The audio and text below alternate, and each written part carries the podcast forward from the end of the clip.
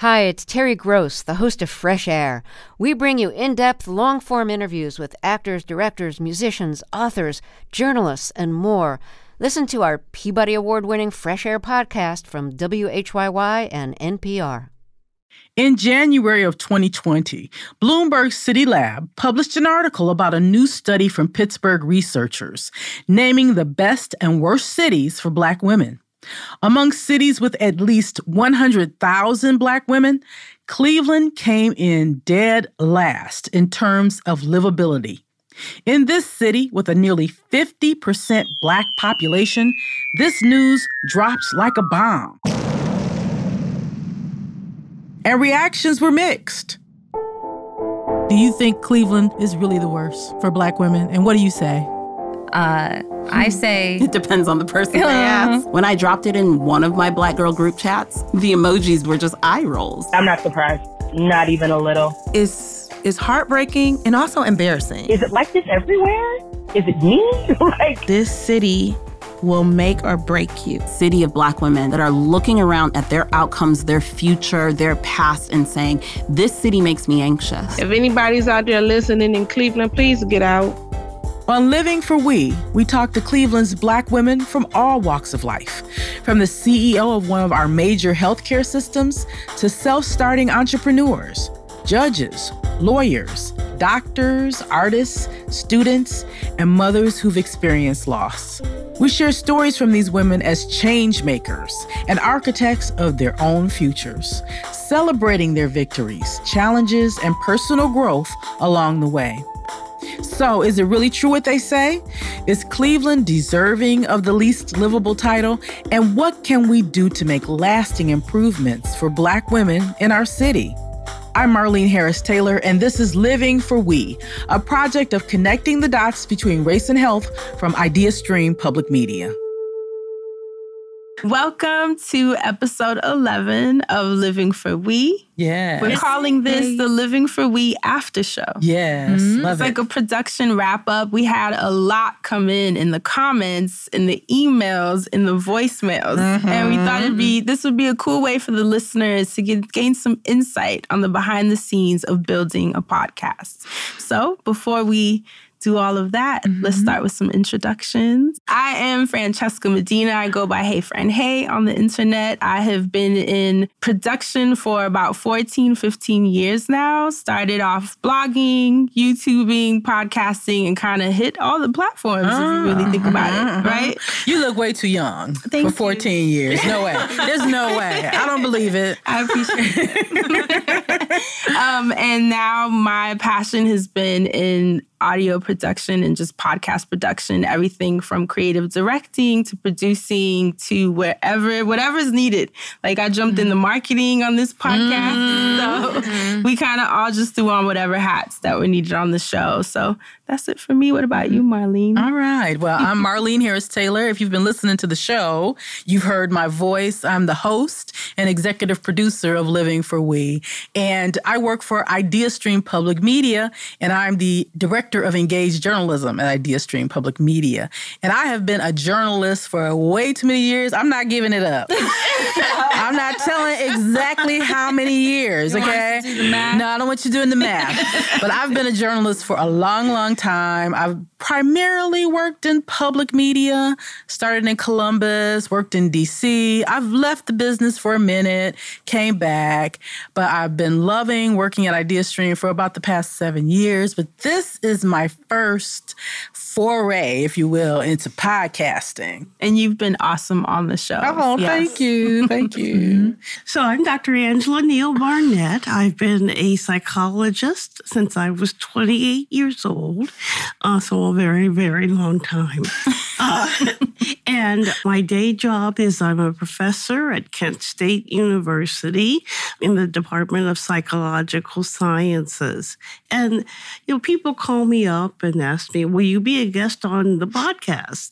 Uh, and sometimes and sometimes I say yes, but a lot of times I, I say no because it's like in their basement. And, uh, you know, and, and I can't find them. Relatable. I can't find them on the internet. Oh my goodness. And those kinds of, of things. So There's we, all kind of podcasts out there. So, you know, so uh, my first time being uh, the resident mental health expert for uh, a podcast, and it has just been such a great experience. And I tease because I am a professor and my students listen to the podcast and then they think I'm really cool. I go, hey, Fran, hey. Mm-hmm. Yeah. And then the other professors, you know, I'm walking on campus and they're driving by and they'll stop their cars. And they'll say, hey, I heard, just heard you on N P R.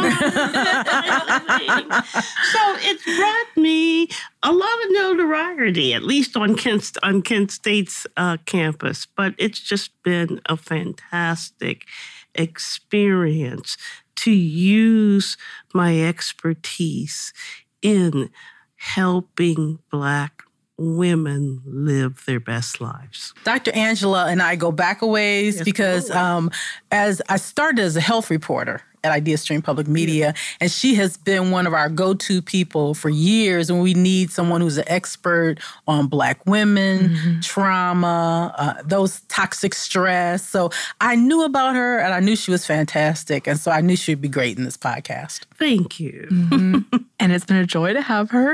Um, I am Hannah Rae Leach. I am the lead producer of Living for We. I'm a senior producer at Evergreen Podcasts, and I've been in the audio space for six years. Um, I'm also a musician, a writer, and a music teacher. And I don't know, I know Fran knows this, but I don't know if you two know this. I host and produce a podcast at Evergreen called Sleepover Cinema. So I'm a host as well. All right. A woman with many hats. Yes, yes. It's very true. So now that we have some idea of your careers, I'm curious how you got involved with this podcast specifically. I mean, Marlene, mm-hmm. you're the mm-hmm. you're the head of all of this. I don't know if you'd like to start. Yeah, I'll start it off. Well, we've been working on a project at IdeaStream for a couple years now called Connecting the Dots Between Race and Health, where we wanted to talk about this whole idea of racism as a public health crisis. Remember when after George Floyd died and there was this so-called racial reckoning in the country, and there were so many places declaring racism a public health crisis. And we were like, well, what is that? What is that? What does that even mean? Do people understand that? Right. So we wanted to do a project that kind of looked at that. And the project had a lot of different parts, but we always knew we wanted a podcast to be one of the major centerpieces of it. And our team at IdeaStream, uh, particularly the health team, we threw around a lot of ideas. So what the podcast could be about. And we thought of a lot of issues that involve Black women. Because infant mortality and maternal mortality, there's such huge issues in Cleveland. And so as we were doing research, we came across this study, the Pittsburgh study, that named Cleveland the worst place for Black women. Mm. And that just like resonated with me. And I said, wow, you know, all these different issues that we would like to talk about, we could talk about under the umbrella of this study and what that all means, right? And so then as we did more research, I started to find out that this study had already resonated with a bunch of women in Cleveland, including Chi Chi and Kimra and Bethany Studenic, our partners at Enlightened Solutions. And they had already done a project where they had talked to four hundred fifty Black women about this. And so it just really felt felt like this was the way that we should approach this podcast. And that's how we kind of came to it. There's more to it, but right. I'll talk about a little more about that later. But mm-hmm. How did we get Hannah? That's Hannah a Rae Leach. Good question. um, so I've worked at Evergreen for a long time now. And um, at the time when the show was gifted to a producer, I was the only senior producer. Um, and I have a track record of having done a show for Metro Health before that was on uh, the opioid epidemic. And it was actually intended for um, medical providers. Mm-hmm. It was like how to oh, provide wow. more like informed healthcare to mm-hmm. people with opioid addiction. Yeah. Um, and so I kind of had like a health podcast background, but also have a lot of experience with like storytelling shows and just women. So um, I was selected to be the person to do it. And here we are almost a year later. We were gifted with Hannah. Thank you. I Thank you. That. Very kind. And I think too, being a musician Hannah mm-hmm. just has an incredible intuition mm-hmm.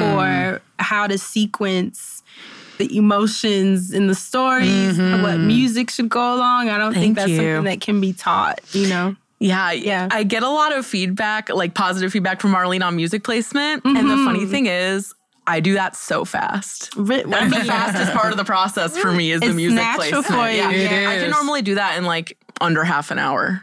And I think people underestimate how important. Oh, my God. Yeah. Because I've listened to shows where I felt like the song they placed under the person's mm-hmm. story was like conflicted yeah. and it kind of takes you out yeah. of the and, emotion of it. And that's not to say there haven't been moments where Marlene has been like, Change I don't that. know about that one.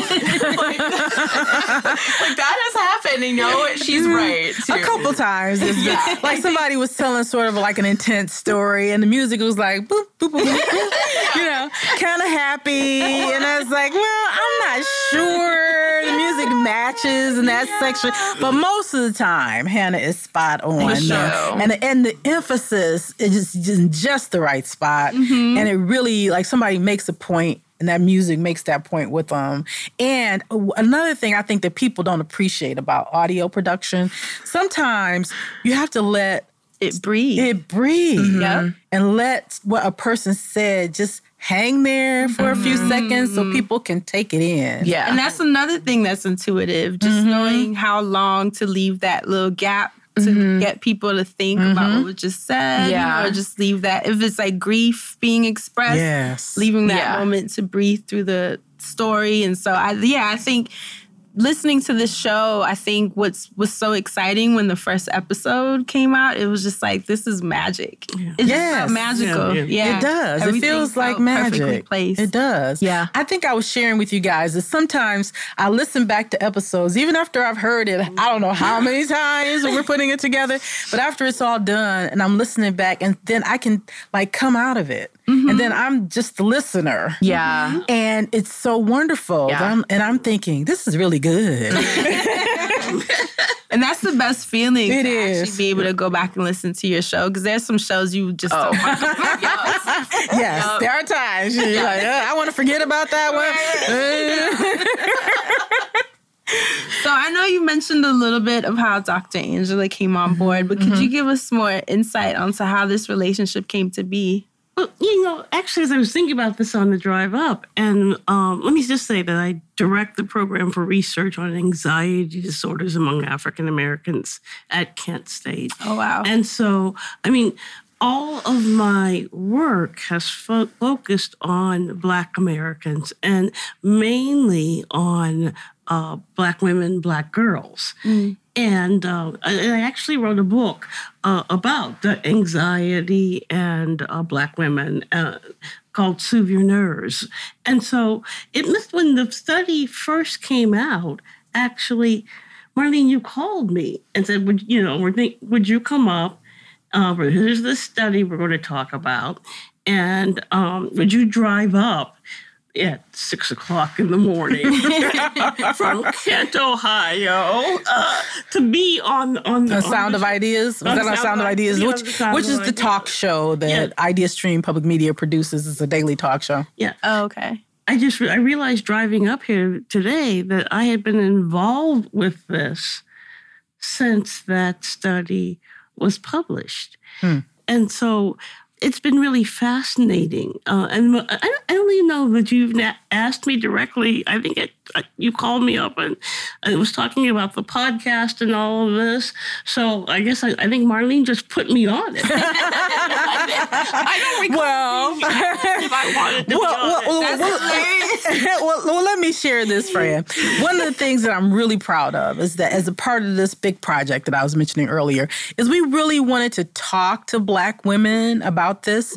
And so um, we did a sort of a focus group, if you will, with Black, with a small group of Black women in Cleveland, and shared with them, we were planning to do a podcast and what the topic was about, and asked them, what would you like to see? And one of the things the women told us is that they wanted some actionable steps. They wanted right. some advice mm-hmm, in this right. podcast. They didn't want it to just be about all the terrible things that happen to Black fear women, mongering. fear mongering. Yeah. Mm-hmm. And, you know, we do, and we don't shy away from any tough issues on the podcast, but we also, you know, I think one of our shared philosophies is that we want to empower people mm-hmm. through this podcast and that we want to leave women with hope mm-hmm. through this podcast. Yeah. And so, and they specifically said that they wanted some advice from someone like Doctor Angela. Mm-hmm. So, of course, I thought of you immediately to be a part of the podcast. And lucky for us, you said yes. Mm-hmm. I don't remember saying yes. So I- this is so funny.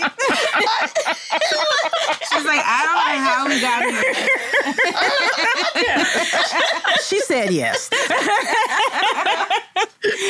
And then as far as how this ray of light came on the show, mm-hmm. Marlene and I, well, Marlene had been looking for a partner yes. to work on the show, a produ- like a production like partner. A pro- yeah, like a production partner. And right. we knew that this podcast, you know, so many things that we do at IdeaStream is for a broad audience, right. right? But we knew we wanted a really niche audience, that we really wanted to produce this podcast for Black women. Mm-hmm. Everybody can listen, but it's specifically produced in a way that we hope would appeal to Black women, right? Right, and so that's a little different for what we had been doing, right? right? And so we wanted to find someone who had already been in that space, and the most important thing was we wanted it to feel authentic, mm-hmm. right? Right, and so I started looking around, and so I ended up calling Loudspeaker Network mm-hmm. and talking to Chris Morrow mm-hmm. and saying, "Hey, Chris, you know," and I explained the project to him, and he was, and he got really excited about it too. Mm-hmm. It's like almost every Everybody who hears about this is,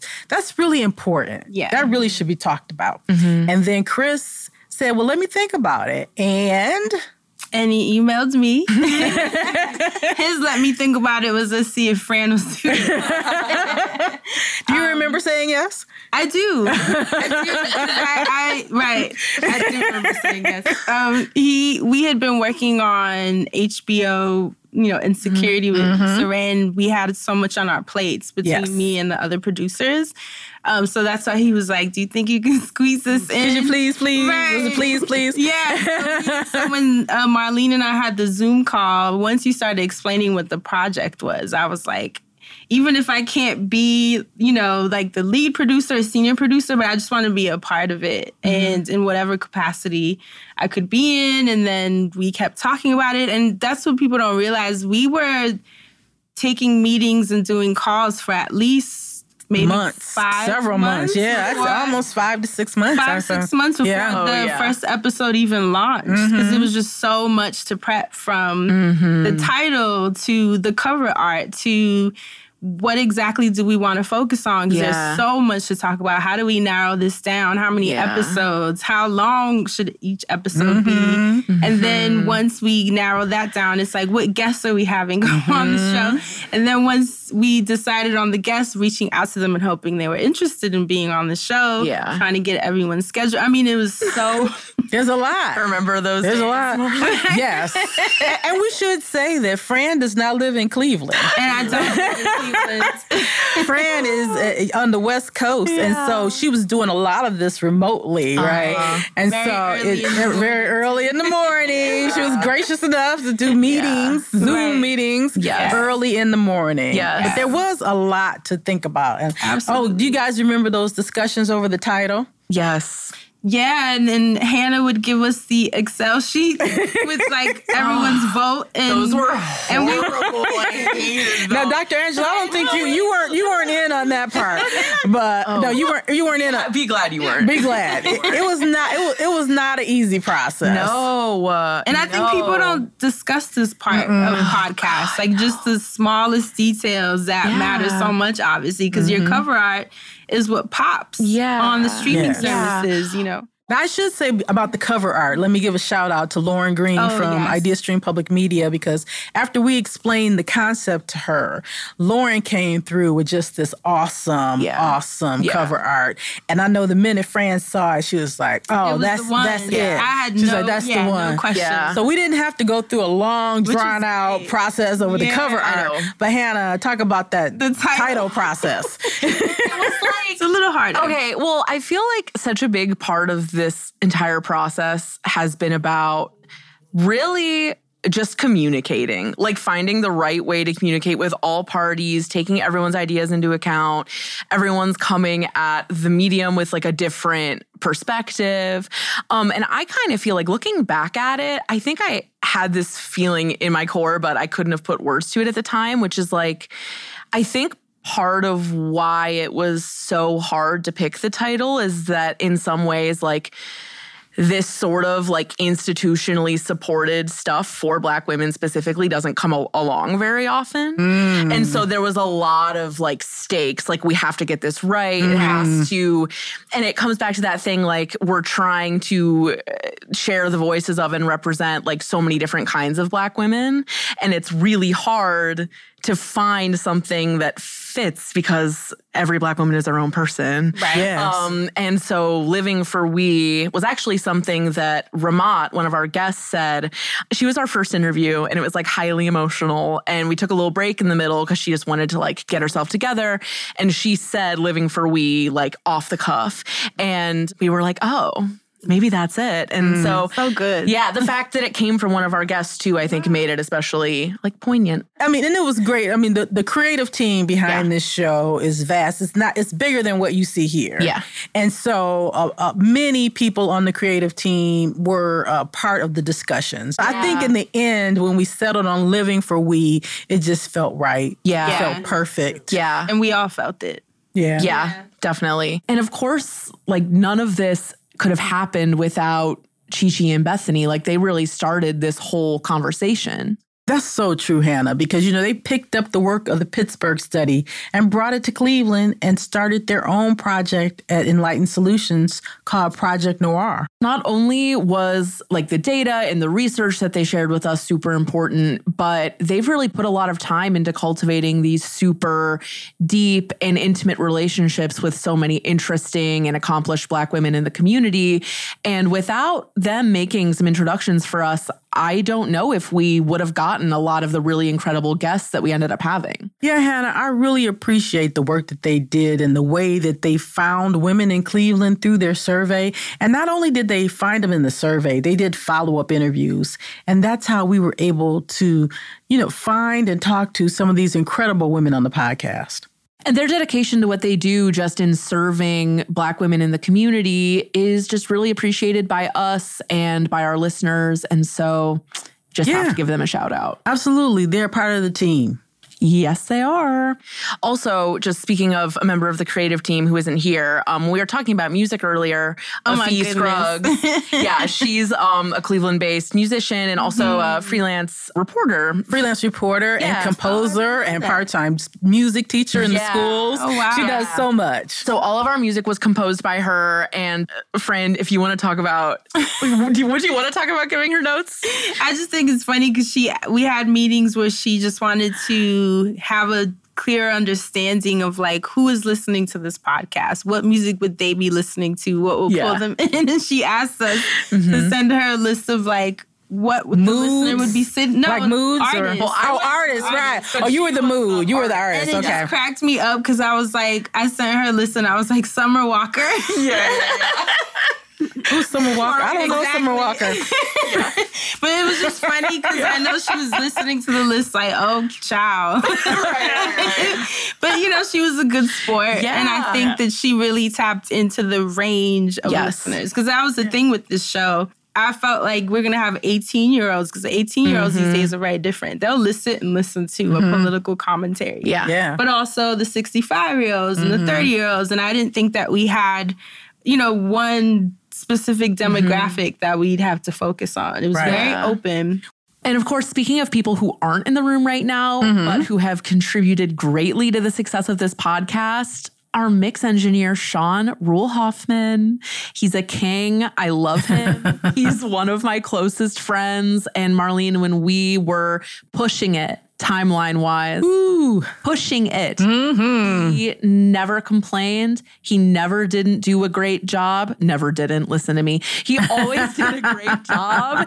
And I know for me, it, it gave me so much security knowing I was working with him on this project because he's just a dream to work with. Hannah, I can't even imagine what time you were actually sending the audio files to him late on Friday and Saturday nights, you know? Oh, yeah. Oh, yeah. You know, thankfully, he's like borderline nocturnal, so it worked for him. But uh, really, fate made it work out quite well in that way. And Hannah, we should talk about, you know, Hannah had some reservations in the beginning. Oh, yeah. Because she was like, well, you know, I'm a white woman. Yeah. Well, that might lead into your question about being the white woman. That was definitely yeah. one of That's the questions it. We should ask. Okay, yeah. Because I've been thinking about this like all day. I'm like, uh-huh. I explain How are you going to talk about that? Yeah. Well, I think that... Yeah.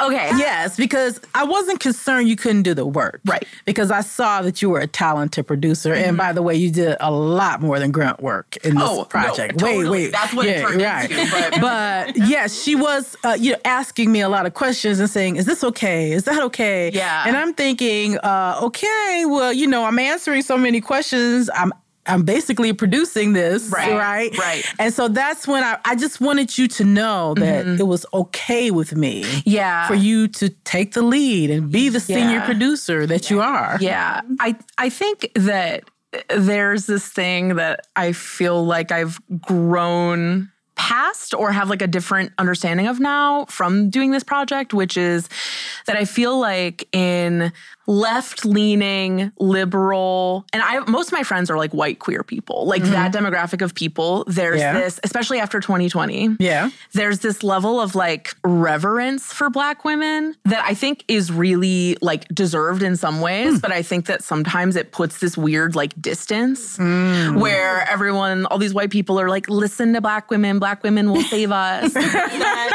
Oh my gosh, man. That's kind of heavy, isn't it? I, I live in, yeah. Are you hearing that a lot? Yes. Black women will save yeah. us. Yeah. Are you hearing that a lot? The Black women will save us? It's like the Stacey Abrams thing. You know? Oh, yes. yes. Okay, yeah, that verb. I get it. Yeah, yeah. But after that election, yeah, yeah. And it's like, on one hand, like white people can say that, but then on the other hand, it puts this distance in between like well-meaning white people and Black women. Like, you want to hear them, but like, are you asking? Mm-hmm. Are you trying to understand? Mm-hmm.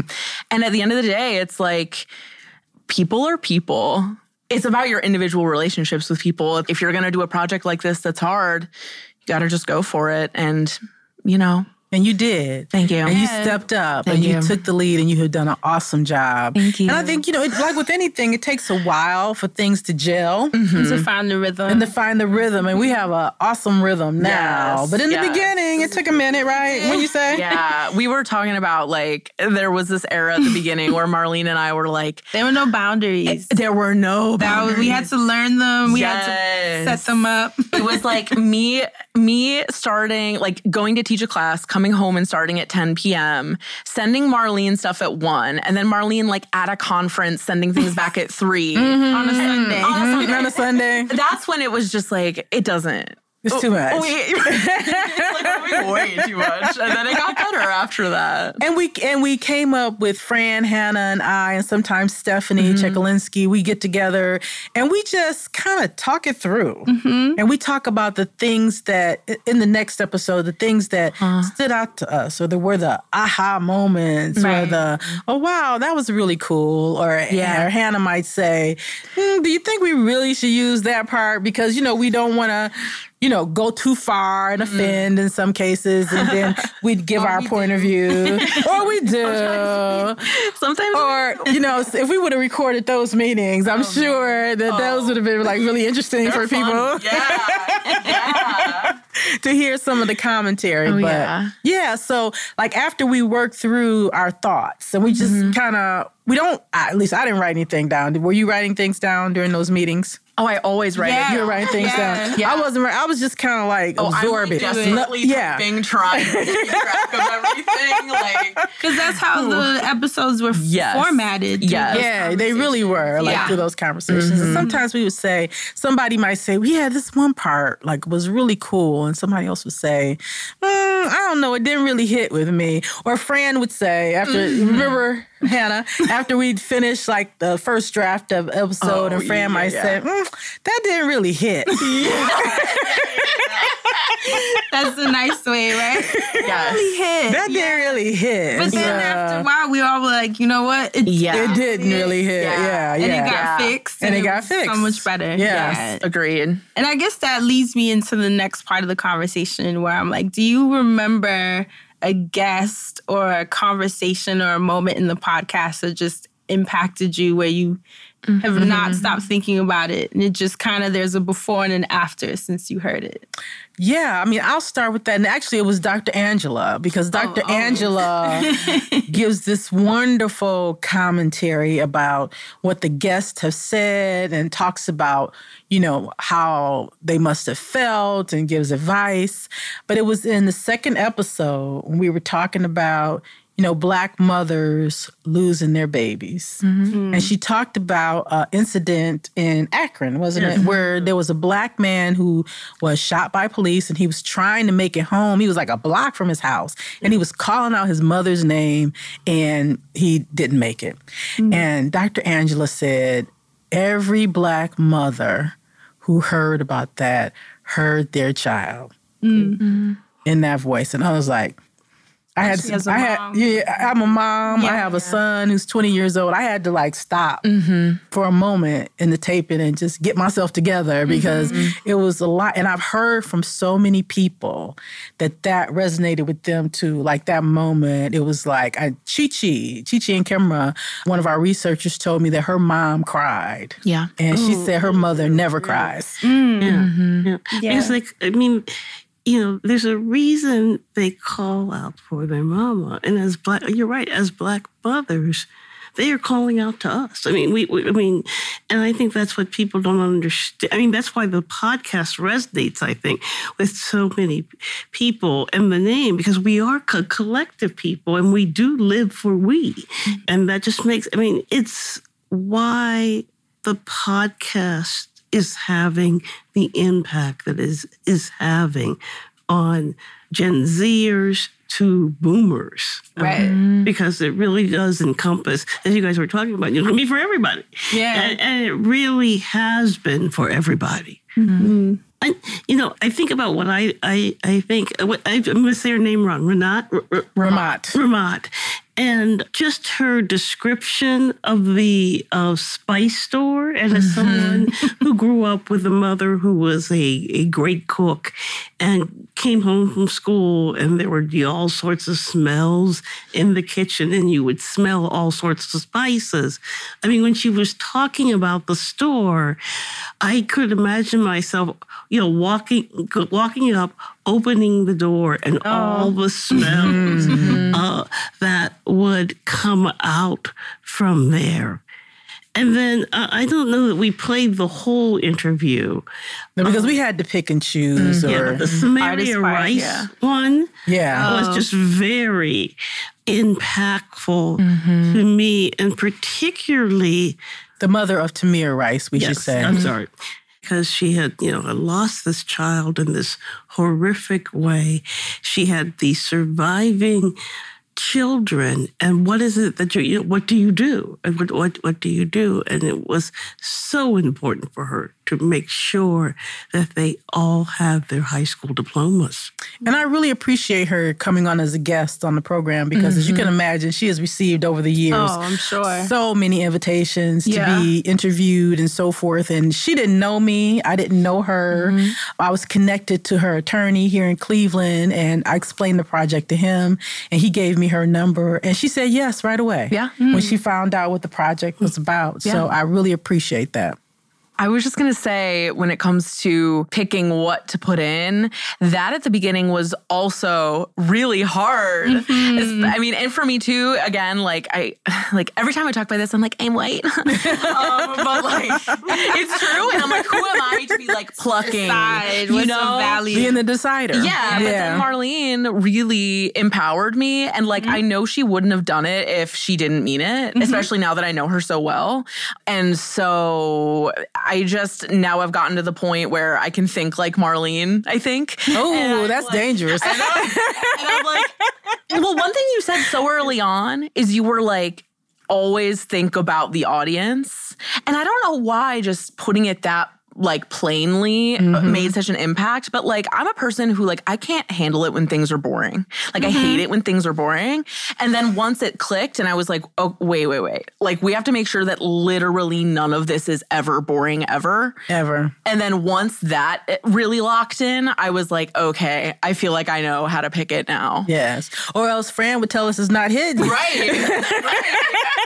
And I think the challenging part is that this is such a, you know, we're preaching to the choir in a mm. lot of ways. So it was like, how do we frame it in a way that's yeah. different? Or, yeah. you know, thankfully having Doctor Angela Neal-Barnett to have mm-hmm. perspective and mm-hmm. give some insight on steps that you can take if you're working through grief or processing wherever you are in your life. Like that was the freshness. Um, and trying to just consider the listener in every way. Mm-hmm. Is this helpful? Is this useful? Are we just adding to the Right. fear-mongering that's right. online all day. Right. And I think that was the ex- equally exciting and mm-hmm. challenging part with putting every episode together. Yeah, absolutely. That's a challenge. And yeah. You, because to keep people interested, they have to be hearing something new. Right. Right. And I think also the research from Enlightened Solutions also, I think, helped make it fresh because right. people had heard maybe, you know, that they had done Project Noir, mm-hmm. but I don't think they knew all the details right. of it. And so actual stats. the actual stats. Right. So yeah. to have them come on throughout the season yeah. and share some of the stats that they heard mm-hmm. and the, the themes they heard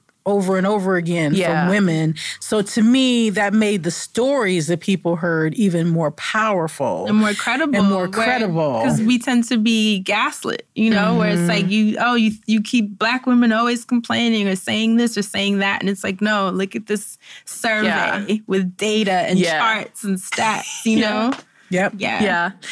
Who was your favorite person? Or not maybe maybe not your favorite, but right. was memorable or something. Well, to be honest, I think what stuck with me was the challenge that the guests had with what mm-hmm. they could and couldn't say. Mm-hmm. And the frustration mm-hmm. as someone on the back end to want to be like, yeah. just, but then having to step back and remember that this is their livelihood, this is their reputation. The years they've put in to get to the position of what, you know, C E O of whatever mm-hmm. company, and having to have the empathy yeah. as a producer that you want the story, you want, you know, you want the truth. Yeah. But a lot of times the truth, like they can't afford to share that deeply. And mm-hmm. I think that was really challenging. Yeah. As we kept going. Just know, oh, you know, a lot of the off the record conversations mm-hmm. that really hit, and you're just like, oh my God, like yeah. this is what we wanted to share, mm-hmm. and we didn't have the right to.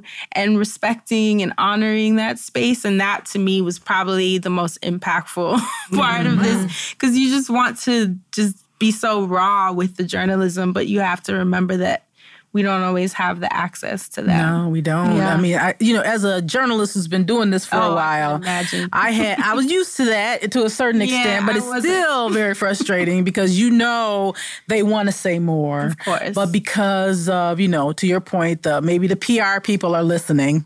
Or, or in the studio with or them. Or in the studio yeah. with them. Which is a whole other beat. Which is a whole other thing. But, but I'm used to that, too, as a journalist. yeah. And knowing that, uh, you know, to your point, people live in this town. Yeah. So they, so they want to continue to live in this yeah. town, right? Yeah. And so they had to protect themselves mm-hmm. at the same time, share as much as they could. Right. But we did have some guests who were raw.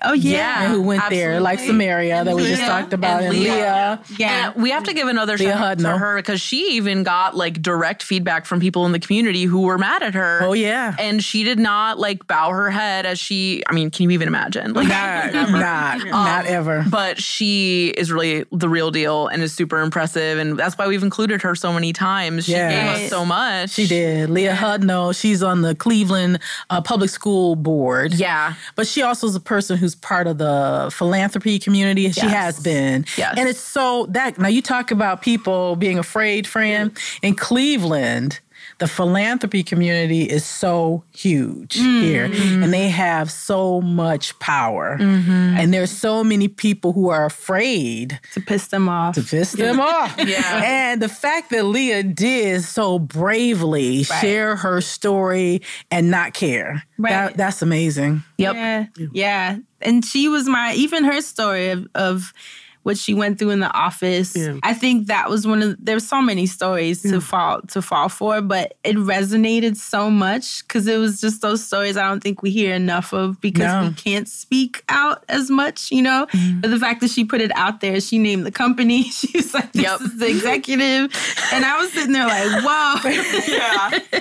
It was so brave, you know? It was and so I also, brave. I want to make sure to, like I said, have empathy for everyone. Yes. So that we don't single out like you are fake because you're the only one that's young. You know? No, no, no. Right. There were other people who were candid, like Ariane Kirkpatrick, uh-huh. for example. Oh, right, right. She, her story really stuck with me because here's a woman who is like the C E O of this company, doing just awesome things. She's, you know, yeah, she's yeah, uh, yeah. running a, a yeah. construction company. Mm-hmm. Like she's in a, a space where not very many females are. And let's not are. forget about the medical marijuana. Well, that's where I was going right. with the med- and so. And when she shared about that she is the only Black woman in Ohio who has a permit mm-hmm. to grow to get, and yeah. to sell yeah. in Ohio, that was amazing shocking. right there and yeah. shocking. Mm-hmm. But then when she told the stories of getting calls yeah. at home, almost like mafia-type calls with yeah. people saying, yeah. you might want to rethink this. I'm like, oh, my God. Yeah. What year are we in? yeah. yeah. Right? Yeah. And so, you know, all I could say to her was that that somebody was afraid you were getting ready to make a boatload of money yeah. mm-hmm. and they wanted you to give up that license. Yeah. And they did everything they could to intimidate her, but she didn't give in to no. it. And so I just admire her so much for that. Yeah. She was a special guest for mm. sure. Yes. I mean, for me, the uh, medical, the three the doctors. Episodes, yeah, the doctors mm-hmm. episodes. I mean, I think all of those women sharing their stories, it was like...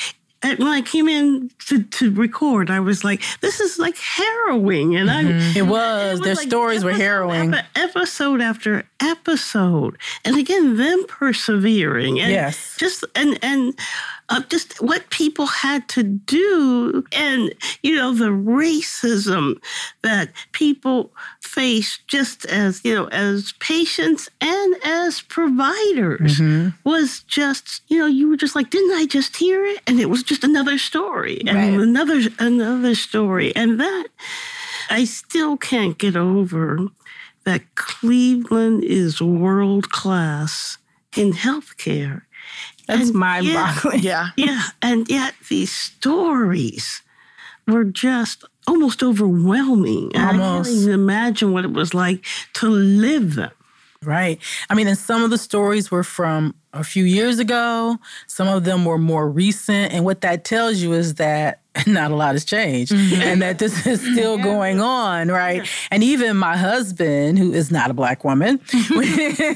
when he heard that particular episode, even he was like, oh my wow.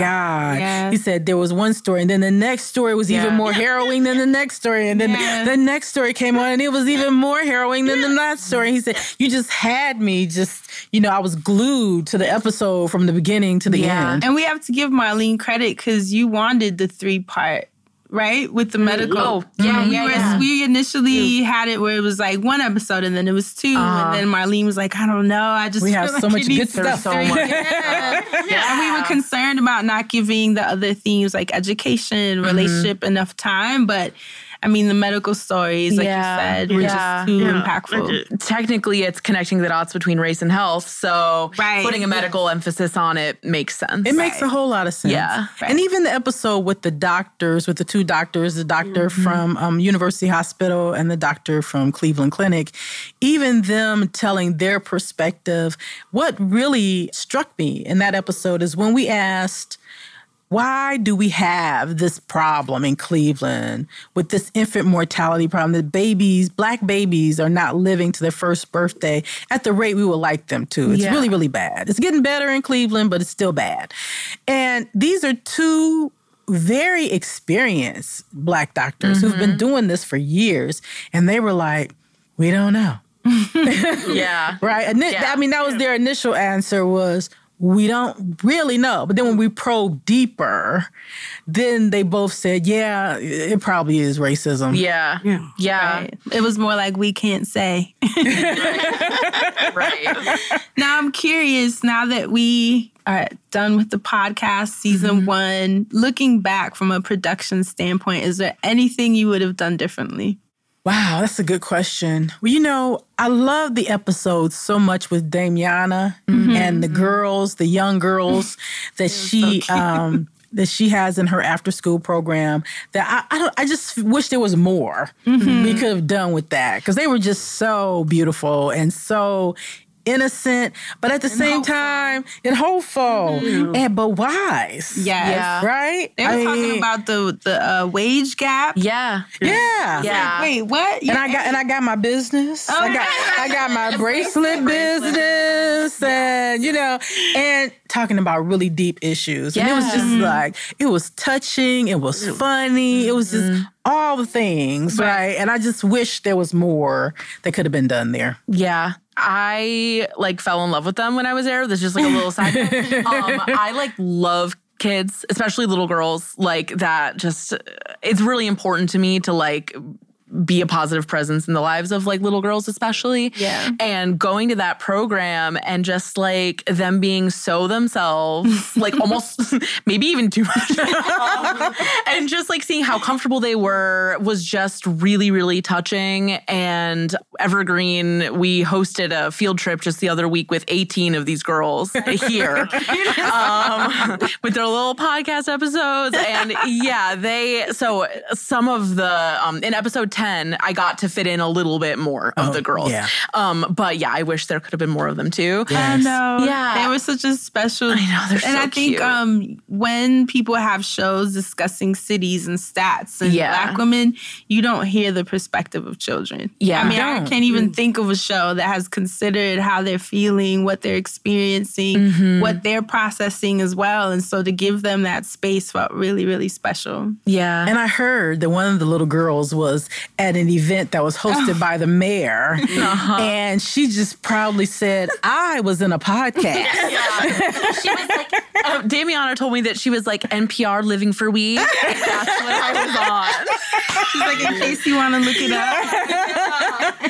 So how empowering, right, for her. And that just like, wow, we're doing it, you know? Yeah. That, now talk about Living for We, right? Totally, totally. But I do want to say something about that and how important it is that you guys have the girls, not only for the reason that Fran says that we don't do, do that, but you describe them as wholesome and innocent. And people don't think about Black girls right. in that way. That's true. That, or, um, even you know, girls, you know, or even as girls. Or even as girls. So yeah. here was the opportunity for that misperception, that myth to be busted mm-hmm. because they were, they are innocent and wholesome mm-hmm. and just girls. Yeah. Yeah. Also, just in terms of the age range of the show, I was really determined to get Miss Arnell. Yes. Just an elderly so person. One of the things, um, this is just like a cultural thing that I wasn't that aware of, but we've talked about this, is like we walk in and it's like immediate sun-bleached Obama. Like, like poster on the wall. And then she had, she talked about Obama. There's pictures of Obama. Yeah. yeah. And um, Marlene was like, that's classic. Yeah, that's yeah, classic. It is. Yeah, yeah. yeah. Cult- cult- Culturally, it's yeah, class. like yeah. it, it used to be Martin Luther King, yeah. right? Right, and John F. and John F. Kennedy, yeah. and, yeah. and John F. Kennedy, yeah. J F K. My mom, my mom has Obama, Malcolm X, like, and it's framed with oh, yeah. the family picture. Oh, that's, that's on the wall. Like, you're like, oh, it's me in kindergarten, Obama.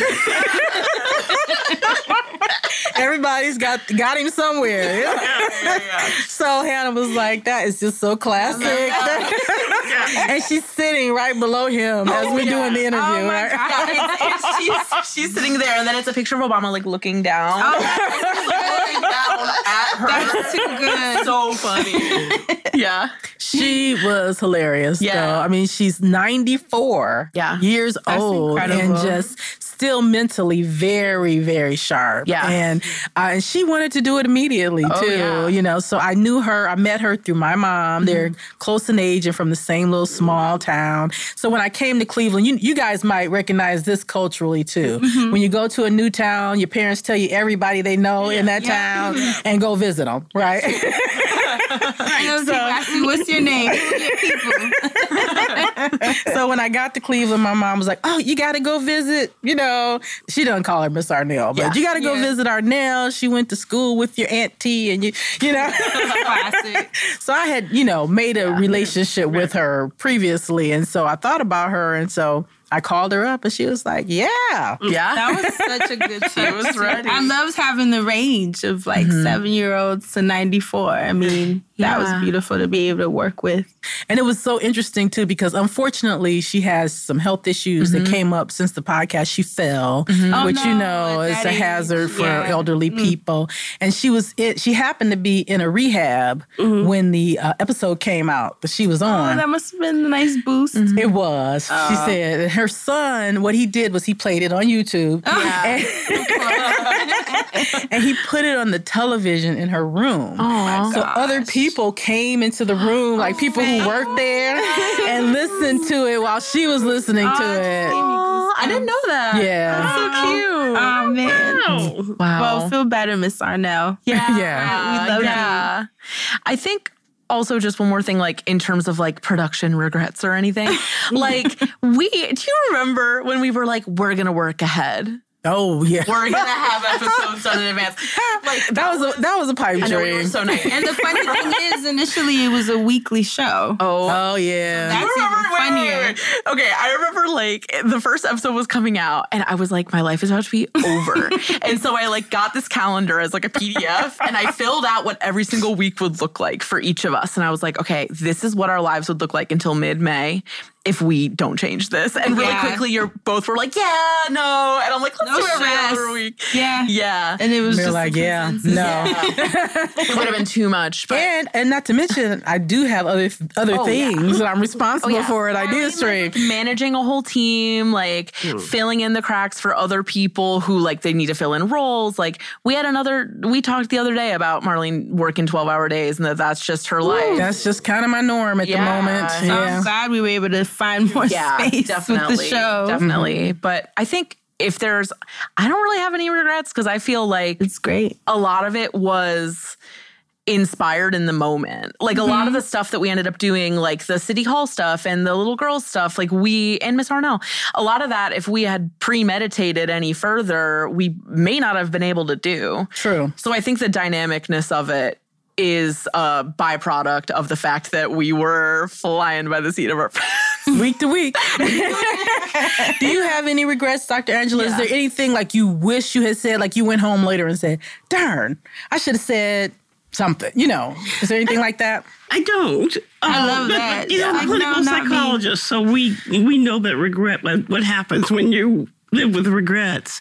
I do wish maybe that I got to hear... Uh, to be there when you interviewed some of the people. Mm-hmm. Just oh. It was just uh, so fascinating. And it was, I, I would have liked to have, I mean, if I think about it and I think about in a perfect world, I would have liked to have heard the cut, the the, the mix, the, you know, the, the final version, mm-hmm. and then me come in and, and uh-huh, yeah. Mm-hmm. yeah, yeah, yeah. But because well, we should explain the process was you were listening back to the recordings, like yes. after we recorded the interviews, right. you were listening back to the recordings yeah. as you thought about, you know, like what advice you wanted to share. Yeah, yeah. yes, yes. But then again, being able to get those unedited versions. Just really gave a sense of how important each person you interviewed mm-hmm. really felt this was. Mm-hmm. And, you know, where else? I mean, I know people were holding back for various reasons, but where else are you going to hear this broad range of Black women mm-hmm. tell you what it is like to be a Black woman. Yes. And so I, I think, I just, the regret is that the podcast, that uh, this is the last one. I mean, right, yeah. I mean, I just thinking from even from a, from a professor's standpoint, boy, this is like, I mean, this should be played or this should be required listening mm-hmm. in uh, any number of courses. Mm-hmm. Because it's, yeah, yeah no, it really, it really, it, I mean, you could do a whole class wow. on mm-hmm. Living for We, I think, and, and you could do it so soon. I know, she, she, she's encouraging me yeah. to do that, oh, to come up with a study guide and a book. Yeah, and you, you really could. It's I'll be like, the P A. Yeah. P A. Too long production. You could. You know, as, as um, you know, if you were in, in Africana studies or mm. sociology, psychology, you know, behavioral science. I mean, this is mm-hmm. this is a master class in understanding who Black women are. Mm. Speaking of Africana studies, Doctor Arkey, mm-hmm. when she came into the studio, Hannah and I both had the same reaction. I mean, she was head to toe, yeah. and she had her swag, her, her you know, African-inspired swag. Uh-huh. She had her headdress. Her, she was on point. Yes. She just looked so regal. Uh-huh. And the way she talked, the way she carried herself, she was just, she's just beautiful. Yeah. Mm. And we just both had that same reaction oh, that yeah. day. Oh, yeah.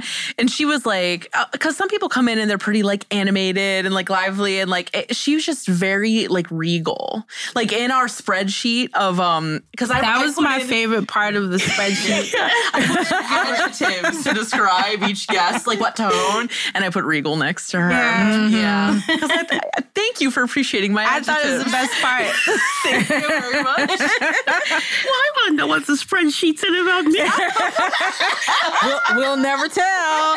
We'll never tell. So that actually brings me to, because we have to close it out. I yes. know we could talk for hours. Yeah, we could. I'm not in Cleveland. Mm-hmm. I'm not from Cleveland, but mm-hmm. I'm so curious how the response from Cleveland has been to mm-hmm. this show. Mm-hmm. You know, the response has been huge in Cleveland. I mean, from uh, people hearing it on different podcast uh, channels or podcast platforms to people hearing it on IdeaStream's talk show, mm-hmm. because it's also played on the talk show when new uh, episodes are released. People, everything I've heard is positive for the most part. I mean, we've gotten a couple, you know, people who've called in and said something negative, but considering all the people who have listened, to get one or two negative comments, I think is like yeah. amazing, especially right? A show about Black women. Right, yeah. right. So sure. I think overwhelmingly the response has been so positive. People love the show. They love that you're involved, Fran, because there's so many people who know Fran from her other projects, mm-hmm. from her other platforms. There's people in Cleveland who just fangirl out over Fran, yeah. over Hey Fran, yeah. Hey. And that gives us like another level of um, credibility. Mm, yeah. I guess you might say, to yeah. have someone with your national experience as a right. part of the project. And so from that, from people knowing that, to people uh, hearing it on IdeaStream, to people just having a chance to interact with the content, it's yeah. been nothing but good stuff from what I've been hearing. What about you, Doctor Angela? Uh, just very, very positive stuff. And, and I think about what we heard at the live event as well, where many of the young women felt that it was you know, a movement within Cleveland to create uh, this place and space for them. And and again, uh, if I'm out and about and someone sees me, again, they comment on that they are listening, that they've heard it. Again, it's just opened for Black women and for others. It's just opened a better understanding for them. And it also, for Black women, lets them know we're not alone. You know, right. mm-hmm. and and we can connect with one another and make Cleveland better. And that's the beauty, I think, of, you know, telling sometimes the, the sad, the harrowing, the mm-hmm. bad stories. I mean, we tried to balance out mm-hmm. the positive with the negative, but to your point, for people to hear those stories and say, you know, that sounds just like something I went through, mm-hmm. makes them feel like they're not alone. Absolutely.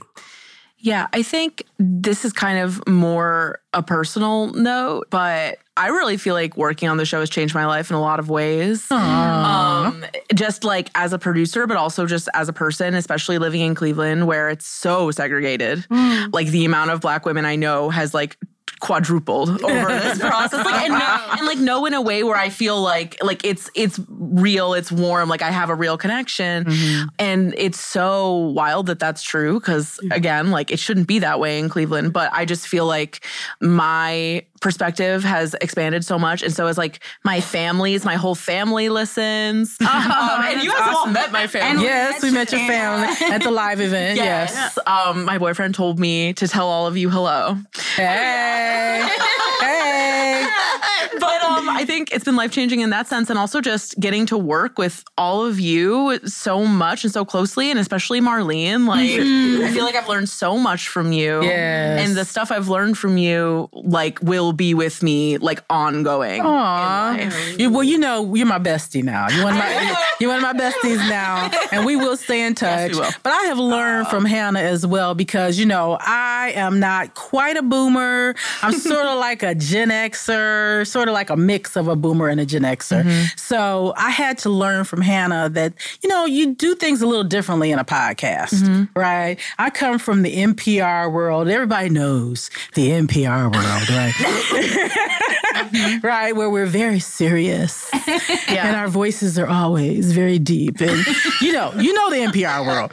And so I had to, you know, learn to lighten up a little bit for for the podcast world, let things be a little looser. Mm-hmm. And Hannah was so great at capturing these non, I won't call them scripted because mm-hmm. things weren't really scripted, but these moments that weren't necessarily meant to be in the podcast, but they showed something about that person's personality, or they were like a little fun moment. moment mm-hmm. and including those in, which I probably never would have right. on my own. So we learn from each other. So. You. But, yeah. you know, I can't end this without talking about the men yes. in the episode about love yeah. and how they shared their love for mm-hmm. their wives. Because, you know, we didn't have we very many male voices. No, we had Brenton Mock. We had Brenton Mock, okay. the, the reporter from That's- Bloomberg City Lab who wrote the article yeah. that landed like a bomb in Cleveland. Yeah. And then we didn't hear from men till like the very end. It was a bookend. It was a bookend. It was a bookend. So yeah. it was it's, it was so awesome yeah.